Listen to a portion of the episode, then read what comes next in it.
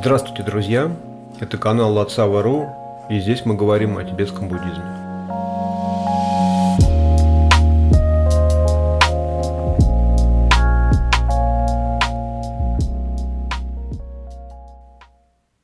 Сегодня мы продолжаем э, работать с текстом Нгулчу Тогме 37 строф о практике бодхисаттв.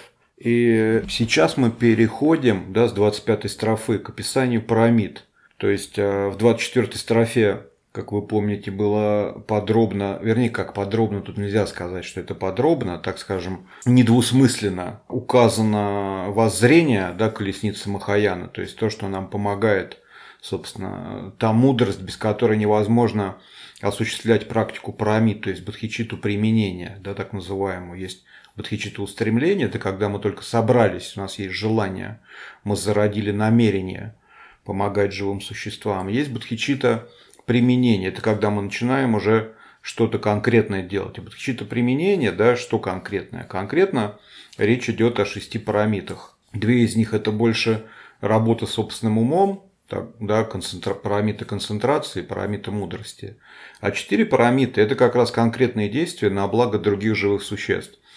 И вот 25-я э, строфа, здесь идет речь о парамите щедрости. Звучит она следующим образом. Тот, кто ищет просветление, должен быть готов отдать, если придется, даже собственное тело. Так стоит ли упоминать материальные объекты? Поэтому без всяких ожиданий результатов и наград практиковать щедрость. Вот практика Бодхисаттвы. На какие слова здесь э, можно обратить внимание? В общем, эти строфы по обычным парамитам, они достаточно простые. Ну, то есть, это какие-то такие так скажем, качества и склонности и действия человека, которые и без буддизма всем приятны и понятны. Да? Все мы любим щедрых людей и не любим скряк. И наше уважение даже к богатым людям, оно в основном определяется тем, насколько активно они участвуют в благотворительности. Мы можем, ну, там, может быть, я не знаю, как это для западного менталитета, но для русского менталитета точно, какой бы там ни был олигарх, там какой-нибудь э, жулик, вор и кто угодно, если мы вдруг узнаем, что он щедро например, э, делает щедрые пожертвования там каким детям-инвалидам или на какие-то социальные проекты. Наше, как правило, вот это вот отношение меняется. Мы можем сказать, ну да, он такой вот не очень порядочный бизнесмен, но он вот помогает, там 20 детских домов построил и содержит там за свой счет этих детей. Сразу раз там, да, такое действие, оно как бы даже, ну, в обычной жизни, не могу сказать, что полностью прощает там, да, и искупляет любые деяния, да, людей, но сильно сглаживает в нашем восприятии их какие-то не э, благие действия по приобретению этих материальных благ. Это так работает.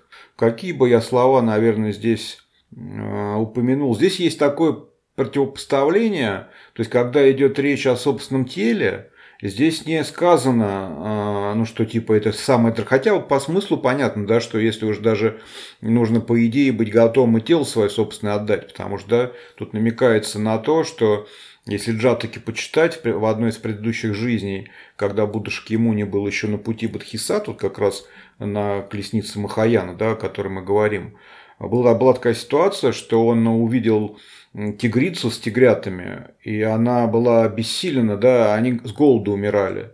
И у него настолько сильное сострадание возникло, что он э, накормил э, да, ее своим телом. Там подробности я сейчас не помню. Это ну, приводится как высший подвиг – и я вам так скажу, я много читал текстов, по которые, ну, комментариев вот ко, ко всем этим деяниям. Один из них у меня на канале, я его выкладывал. 9 критериев, определяющих э, действия Бодхисаттвы на благо живых существ. Там как раз подробно объясняется, чтобы не возникало никаких вот, ну, по поводу этого сомнений, потому что нам, во-первых, кажется, что это нереально вот так вот взять свое тело, дать съесть э, каким-нибудь э, диким животным. Но в этих текстах объясняется, что, во-первых, к такому можно подойти путем очень долгой, там, на протяжении многих жизней, да, практикой Э, Махаяна. То есть это обычный человек, который такие, как мы, такое не в состоянии, конечно, сделать. Хотя в целом там, да, если мы перестанем хотя бы каких-нибудь комаров убивать, да, которые пытаются там поесть не так для так ну то есть не, не та боль чтобы один раз э, не попробовать не потерпеть и не дать там скажем комару напиться крови. Особо мы ничего сильно не потеряем ну то есть да это не то же самое что броситься э, в логово тигра да. Но опыт кормления живого существа своей кровью приобретем. Тем более комары, они что там, они, если за день, они, по-моему, день живут, если они в течение дня не поедят, то, собственно, там им каюк, да, или там что, они потомство не принесут, не знаю. Но так или иначе, почему они такие настырные, эти комары, комарихи даже, так скажем, ведь кусаются самки комара, не, кома, не самцы. А почему они такие настырные? У них выхода нету. Они либо ну, поедят, либо там что-то с ним случится. Вот, я не говорю, что надо прям выходить и пускать тебя там комары кусают до помрачения. Но получить такой опыт, когда ты спокойно даешь комару напиться крови, ну, мне кажется, для того, кто практикует вот такие практики, Махаяну, это ну, полезно, потому что ну, ты, ты как бы понимаешь, что ты вот, ну, покормил комара своим, можно сказать, э, телом. Да? Ну, фактически так получается. Это не приводит к твоей смерти, но по факту ты именно это и делаешь. Вот. Я ни в коем случае не агитирую там, как к мазохизму, что там, там, э, если, например, у нас какие-то паразиты живут, это угрожают нашей жизни, конечно, тут да, надо лекарства принимать. Но вот в этих текстах, в том числе 9 критериев, я на него дам тогда ссылку э, вот в этом посте на, в телеграм-канале.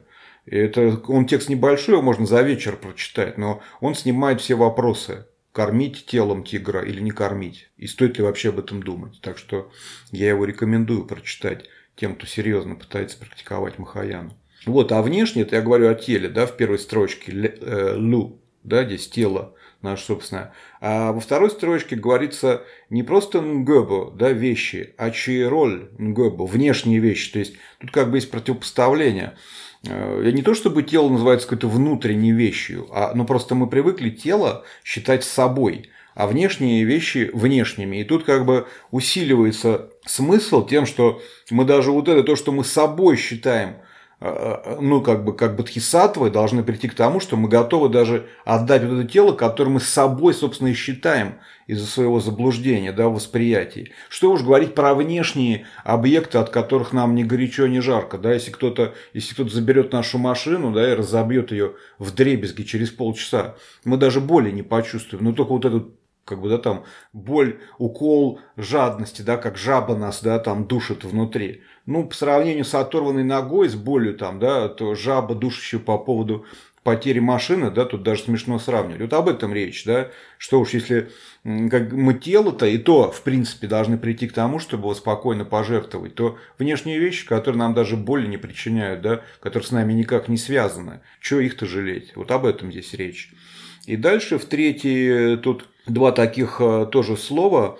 Э, ну, то есть, отдавая это, ну, то есть, да, вот эти предметы поднося, э, мы не ожидаем результатов и наград. Опять же, я перевел здесь вот так просто, результатов и наград, но слова здесь достаточно такие значимые. То есть, вот это первое слово «лен», а это тут даже не награда, а это тут означает вот мы, например, вот знаете, как в дружбе, как друг, друг ценится. Ты другу делаешь хорошо, он тебе делает хорошо. Ты ему помогаешь, он тебе помогает. Ты ему дал денег в долг, он тебе дал денег в долг. На этом основана дружба. Но попробуй несколько раз не ответь хорошим на хорошее. То есть, да, как теряют друзей? Я тебе в долг давал, когда тебе было надо, а сейчас надо мне, а ты к телефону не подходишь. До свидания, больше мне как бы не звони.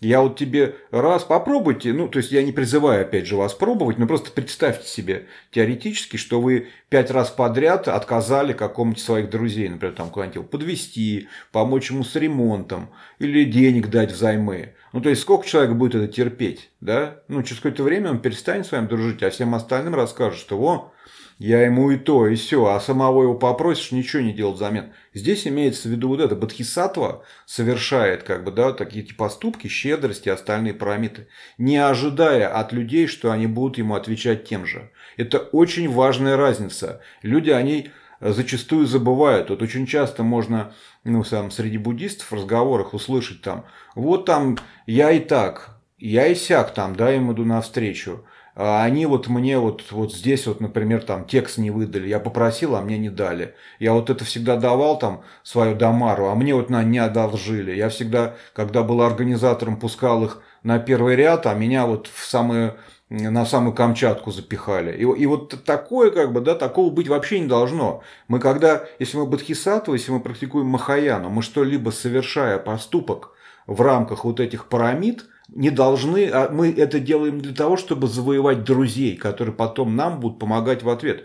Никто не говорит, что друзей иметь не надо. Конечно, друзья нужны всем, но у нас должно быть отношение, что когда мы делаем – мы не будем ожидать от человека, то есть нам не нужно от него ответного действия. Мы все равно будем продолжать ему по возможности помогать. Бывает даже хуже, бывает люди в ответ, которым ты делаешь что-то хорошее, они тебе в ответ еще гадят.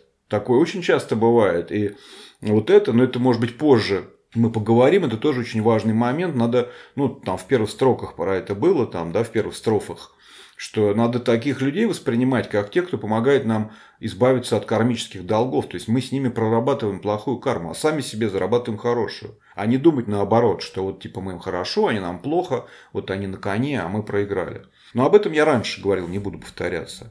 Вот, соответственно, и второе слово здесь э, э, наммин. Наммин – это полное созревание чего-либо. Да? Здесь, конечно, идет речь о карме. Здесь говорится о том, да, что мы не должны делать это ради того, чтобы получить в будущем. Мы думаем, а, вот это я сейчас делаю хорошее, и даже в ответ ничего не прошу, но в будущем эта карма созреет для меня как благая, и я в следующих жизнях за свои нынешние благие поступки, вот за щедрость, я буду богатым мне вот денег там, да, навалит из-за того, что я вот сейчас такой щедрый. Тоже это неправильная мотивация. И здесь как раз говорится там, да, что не надо надеяться вот на ответные действия и на вот это созревание нашей кармы в будущем. Почему? Потому что мы решили достичь просветления. Мы все свои благие действия, да, заслугу от них, так, так называемый накапливаемый позитивный потенциал, то есть хорошую карму, мы не хотим ее себе ради будущих хороших перерождений, потому что сколько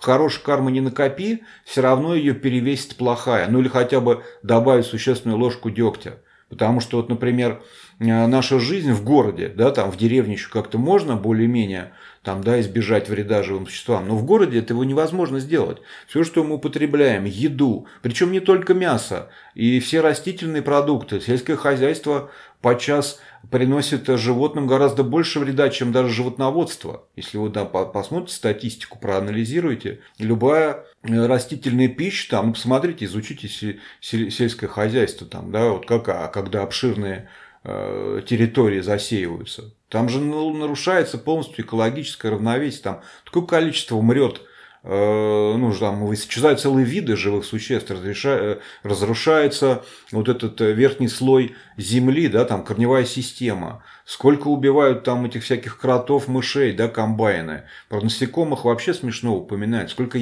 отравы льют на эти поля, там, да, которые вредят и птицам, и живым, и животным, там, и насекомым. То есть, а, а кожаная там всякая одежда, а и, там производство пластмассы, а производство там радиоэлектроники, машин, переработка нефти. Ну, то есть, все, чем мы пользуемся, ужасно вредит живым существам. И, и, и вырвать, то есть, как бы остаться чистеньким, да, незапятнанным, живя э, в социуме, да, в большом городе невозможно. Если уж прям хочется вообще никакого вреда не приносить, но это надо выезжать тогда на куда-нибудь жить там в теплые места, где растут там фрукты и есть с дерева. Да, чтобы тогда будете жить под деревом, есть с дерева, и тогда можно сказать, что да, я никакого вреда животным не приношу, да, живым существам, ни насекомым, никому. Э, вот. Если так получится жить, тогда вот еще можно какую-то идею там поддерживать, что мы живем чистой жизнью. И то, эта идея может нас сыграть с нами злую шутку, мы можем начать себя ощущать лучше, выше других, а это ни в коем случае не помогает э, износить эго, да, идея о собственном я, а наоборот укрепляет его. Вот поэтому, собственно, чин по тонгва – это и есть как практика щедрости. Это одна э, из десяти активностей, которую Будда не рекомендовал э, для своих учеников – Э, ну, для того, чтобы быть, ну, как бы свою жизнь посвятить дхарме. Их всего 10 я специально для вас выписал. Первое – это записывать, переписывать слова дхармы. Второе – делать подношения. Третье – как раз практиковать щедрость. Четвертое – слушать учение дхармы. Пятое сделать все для того, чтобы понять эти учения Дхармы. Шестое – читать как можно больше текстов Дхармы. Седьмое – пытаться объяснять Дхарму другим. Восьмое – повторять тексты и молитвы Дхармы вслух. Девятое – размышлять о смысле Дхармы. Я имею, думаю, что это имеется в виду окончательный смысл. И десятое – медитировать на смысле Дхармы. Я тоже думаю, это, скорее всего, окончательный, потому что на относительном смысле медитировать странно. В 26 строфе речь идет о парамите дисциплины. Да, звучит она следующим образом. Если не способен поддерживать дисциплину, не сможешь добиться блага даже для себя. Тогда смешно надеяться, что от тебя будет польза другим существам. Поэтому соблюдай дисциплину, избавляйся от привычек, свойственных сансаре. Вот практика Бодхисаттвы. Это тоже довольно простая строфа. Здесь э, для нас интересно противопоставление. Вот это польза для себя рангдон и польза для других шендон. То есть здесь идет э, Э, сравнение там, да, двух колесниц, то есть той колесницы, на которой мы практикуем с тем, чтобы добиться личного освобождения, то есть самому обрести свободу от сансары, и колесница Махаяны, которая предполагает, что мы должны сначала привести к освобождению всех других. И поскольку очень редко бывает такое, что практикующий сразу переходит к практике колесницы Махаяны, ему сначала надо пройти через э, колесницу базовую, колесницу Хинаяна, так называемую, малую колесницу, то здесь просто Гулчу Тогме напоминает нам, что, помните, на более младшей колеснице без дисциплины мы даже сами не могли освободиться, а вот эта колесница базовая Хинаяны – она, собственно, вся, вся ее практика заключается, там, да, есть медитация, но все равно цултрим, вот это поведение, да, э, практика э, дисциплины, это э, основополагающая практика. То есть вина, она вся состоит из правил, да, обетов. Если ты монах, и есть пять обетов у пасыка, да, обетов личного освобождения мирянина. Это не убивать, не воровать, не лгать, не заниматься сексом неподобающим образом и не употреблять интоксикантов. Соответственно, э, это дисциплина. Если без них мы и сами не могли освободиться, здесь Нгулчу Тогме нас спрашивают,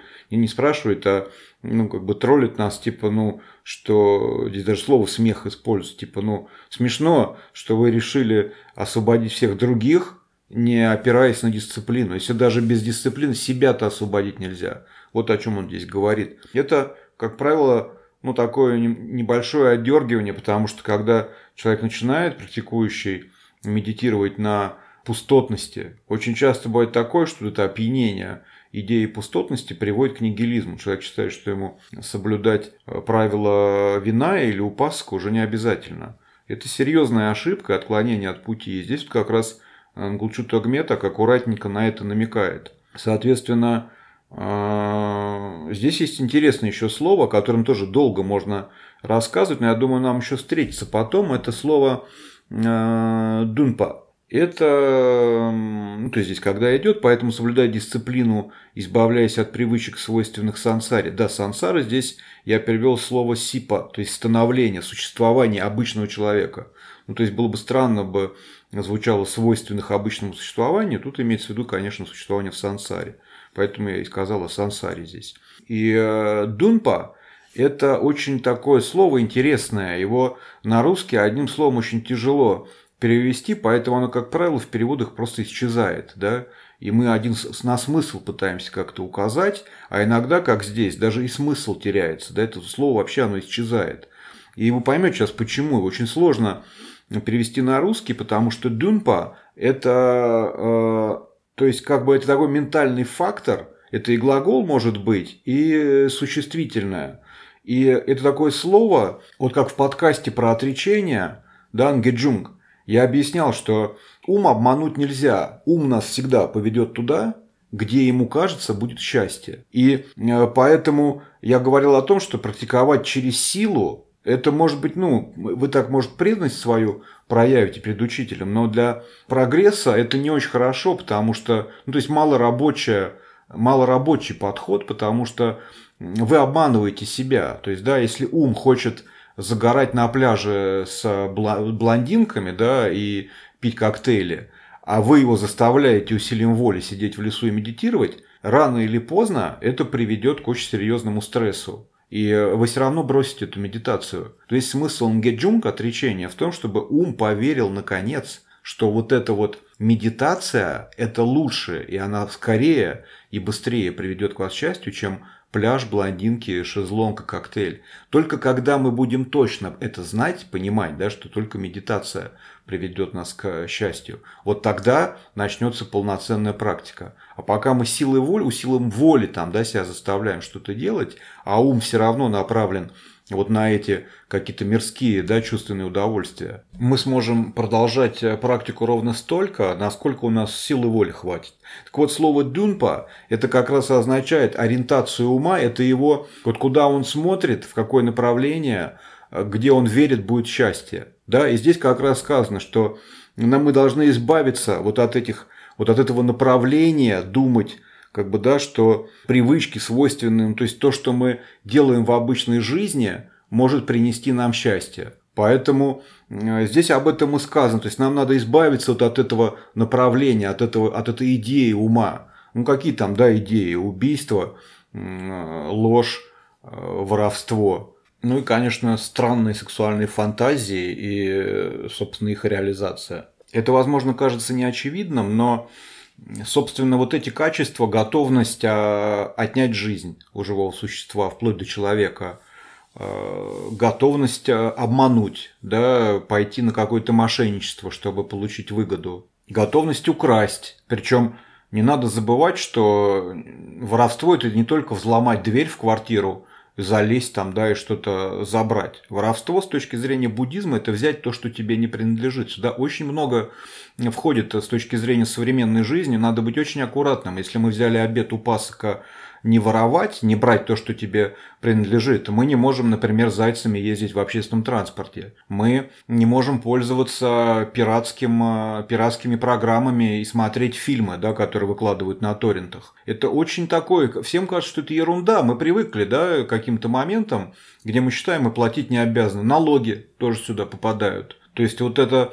э, не украсть, мы можем думать, что мы не крадем. Но если проанализировать да, то, что мы делаем, всегда найдется что-то такое. Поэтому если пока мы такой обед не взяли, это, возможно, не очень серьезная проблема. Но если мы взяли обед у пасыка не воровать, за такими вещами надо следить. Возможно, вот этим обедом у пасыки, если это будет кому-то интересно, можно потом ну, подробно об этом поговорить в отдельном подкасте. То же самое с э, неподобающим сексуальным поведением. Э, современные учителя, они говорят, да, они очень как бы добрые, они по, ну, то, что я слышал своими ушами, по большому счету все неподобающее сексуальное поведение сводит к тому, что нельзя изменять собственному партнеру и нельзя склонять к измене того, у кого партнер есть. Да, вот сводит, ну, насилие, само собой, изнасилование, это тоже в любом случае неподобающее действие сексуального характера. Но в классических текстах перечислено, да, есть список того, что делать нельзя, что попадает под неподобающее сексуальное поведение. Я хочу вам сказать, что 98% того, что нам показывают как эталонный пример сексуального поведения, да, в порнографии, например, да даже и в кино, да, которое считается обычным, там, да, эротическим, там, э, ограничение 18+. Практически все это попадает под неподобающее сексуальное поведение. Поэтому э, нам может казаться, что мы Э, хорошие люди, да, и мы ничего не нарушаем до тех пор, пока мы не взяли обеты, потому что обеты предполагают конкретику.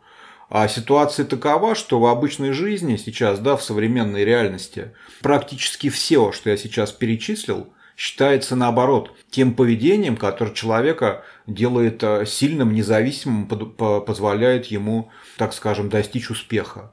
Это считается свободой, это считается успехом, это считается признаками сильной личности состоявшейся. Мы, может быть, себя считаем хорошими людьми, там, да, и не потому, что мы не убиваем людей. Но если обратить внимание, там, да, если какая-то война идет с участием нашей страны, там, да, и мы приняли какую-то из сторон, можно последить за умом, да, когда там э, вот приходит сообщение, сегодня там убито 300 человек, там, да, врага, Радуетесь э, вы или нет в этот момент? Это очень такой момент важный, потому что э, само действие убийства начинается всегда с, ну, как бы, да, с ментального фактора. Если мы это просто, в принципе, допускаем, а потом еще и радуемся, сорадуемся какому-то убийству, это постепенные шаги к какому-то моменту, когда мы совершим убийство сами. Поэтому практика Бодхисаттвы с точки зрения дисциплины, это даже, ну, то есть мы и помышлять даже не можем о том, чтобы убить. А там животное, насекомое не ведет к утере, к полной обед, обед лишь к его ослаблению. А вот убийство человека вы теряете раз и навсегда обед личного освобождения или, э, или, монашеский, э, или монашеское посвящение. Все полностью э, с колесницу личного освобождения вы теряете. И причем ее, в отличие от обетов Бодхисаттвы и Самая Ваджраяны, восстановить обеты личного освобождения нельзя. Вы один раз нарушаете, все, в этой жизни вы больше не можете принять снова. Вот, поэтому дисциплина очень важна. И об этом нам напоминает Нглучу Тогме в этой строфе. В следующей строфе речь идет о парамите терпения. А звучит она следующим образом. Бодхисаттва, который стремится к радости, рождающейся от добродетели, всех, кто вредит ему, воспринимает как драгоценное сокровище – Хранить терпение по отношению ко всем живым существам. Вот практика бодхисаттвы. Какие слова нам тут следует обратить внимание? А, прежде всего, тут интересный оборот, вот этот в самом начале. «Геве лонгчу дёпа». Это когда такая интересная фраза, я, честно говоря, раньше ее не видел, но тут она прям выглядит как желание получать радость лишь от э, добродетели, то есть наслаждаться добродетелью. Это как бы такое... Есть люди, которые, да, получать удовольствие, когда кто-то страдает. Вот эти нарезки смешных падений, когда люди там все что-то ломают, ну, то есть видно прям потому, как человек упал, что это или у него серьезная травма, или он вообще умер. Ну, как минимум, очень больно. И, ну, то есть для человека, который практикует Махаяну, ну, странно, ну, самому уж такое делать вообще, ну, то есть мы об этом даже не говорим, да, что есть люди, которые, ну, дети в основном любят поджигать там животных там или, или давить каких-то насекомых. Если это приносит нам радость, это ну, очень странно для того, кто практикует э, Махаяну. И здесь поэтому сказано, что Гиалсе – это ну, сын э, победоносного, да, Бодхисаттва, он стремится, его, его понимание радости, то есть то, от чего он радость получает, это добродетель, да, добродетельные э, поступки, добродетельная активность. И во второй строчке говорится о том, ну, собственно, кого отношение такого бодхисаттвы, э, когда, ну, то, о чем мы в предыдущей строфе говорили, когда в ответ на его благие поступки добродетельные он получает э, вред, да, то есть э, такой бодхисаттва всех, кто вредит ему, воспринимает как драгоценное сокровище.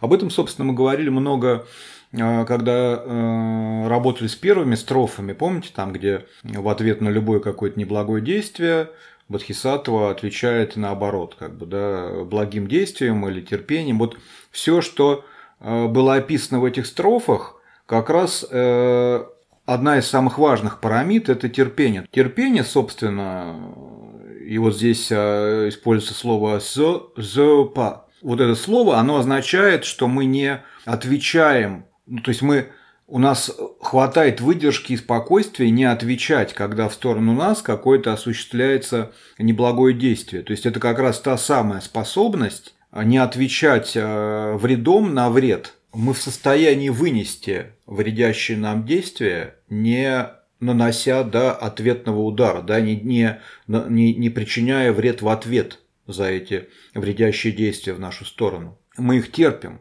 Более того, как я уже тоже говорил, когда объяснял вот эти строфы, где шла речь о том, как отвечать на какие-то недобродетельные поступки в нашу сторону.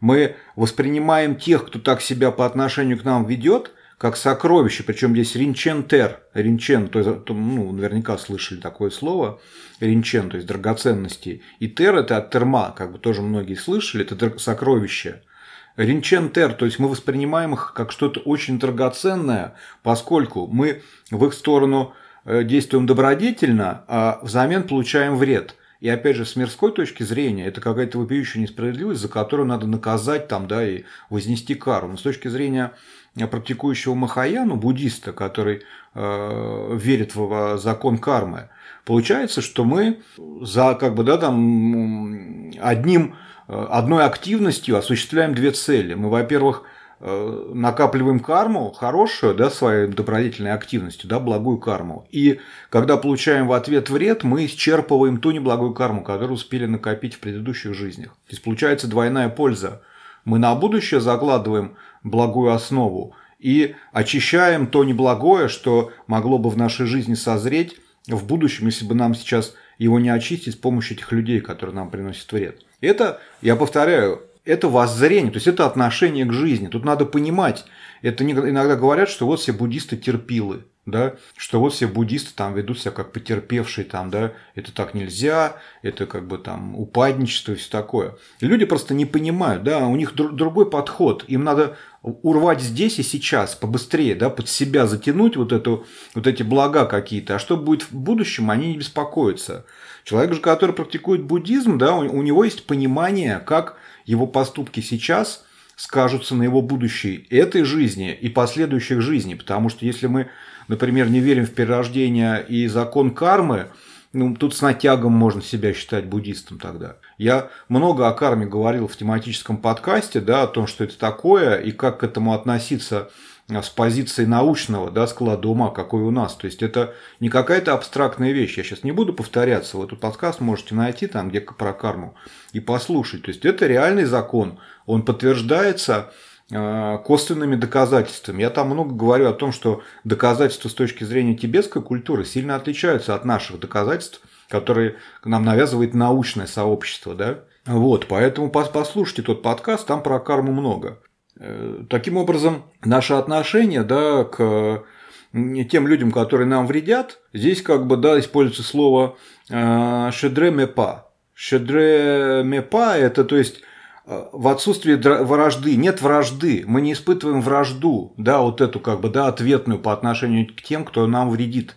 Мы их воспринимаем как возможность очистить свою неблагую, недобродетельную карму, которую мы уже заработали в прошлом. Вот об этом, да, эта строфа. В следующей строфе, 28 речь идет о парамите усердия, да, это радостное усердие, без которого, собственно, вся остальная практика невозможна да, то есть это такое, такой двигатель всех остальных парамид, потому что без э, усердия мы не сможем не осуществлять активности, да, не выполнять практику медитации и концентрации. Звучит эта строфа следующим образом. Если всего лишь ради собственного блага Шараваки и Пратикабуда прилагают все усилия, причем не меньшие, чем прилагает тот, чьи волосы в огне, чтобы потушить их, то ради блага всех живых существ практиковать усердие – источник совершенных качеств. Вот практика Бодхисаттвы.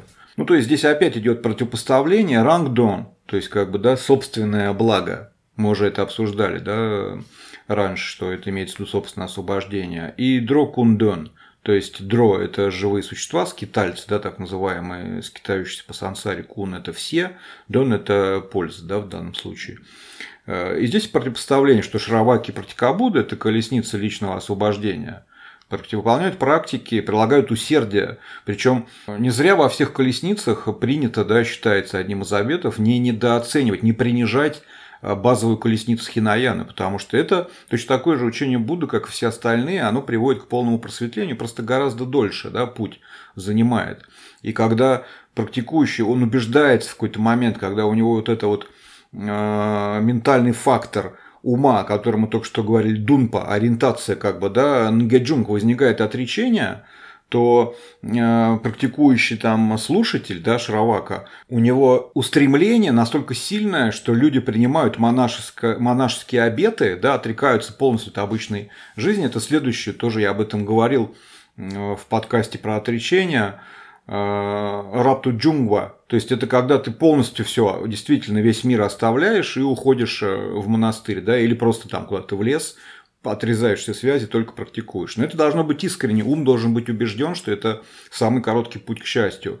И вот это вот часто в текстах описывается, э, что вот эти действия, даже на уровне колесницы личного освобождения, вот этих вот практик, они напоминают того, эти люди, вот как если мы вдруг, э, у нас длинные волосы, и каким-то образом они загорелись, да, там у нас длинные, там до спины, скажем, да, и загорелись, то есть мы даже думать не, не станем, надо нам тушить их или нет. Да? То есть у нас инстинктивно руки там мы начнем делать все для того, чтобы волосы потушить, потому что тут нечего думать и нечего размышлять. Так же и здесь. И вот Гулчу Тогме нам говорит, если даже Шараваки на пути Э, личного освобождения столько усердия прикладывает, как человек, который пытается потушить свои волосы, то ради блага живых существ, ради той мотивации, которой мы как бодхисаттвы э, руководствуемся, Ну что же, мы-то не будем, что ли, прилагать усердия? И э, нам как бы еще и больше надо усердия прилагать, потому что мы не только о себе там, да, ради своего блага работаем, а мы собрались всех освобождать. Усердие понадобится еще больше, чем всем остальным. Вот об этом здесь речь. Вот, это четыре парамита, да, я, собственно, думаю, на этом я сейчас остановлюсь. А вот две последние парамиты, которые уже не столько с действиями на благо других связаны, сколько с э, практикой медитации, мы тогда рассмотрим в следующий раз. На этом я с вами прощаюсь. Да? В следующий раз мы поговорим о парамитах э, концентрации и мудрости.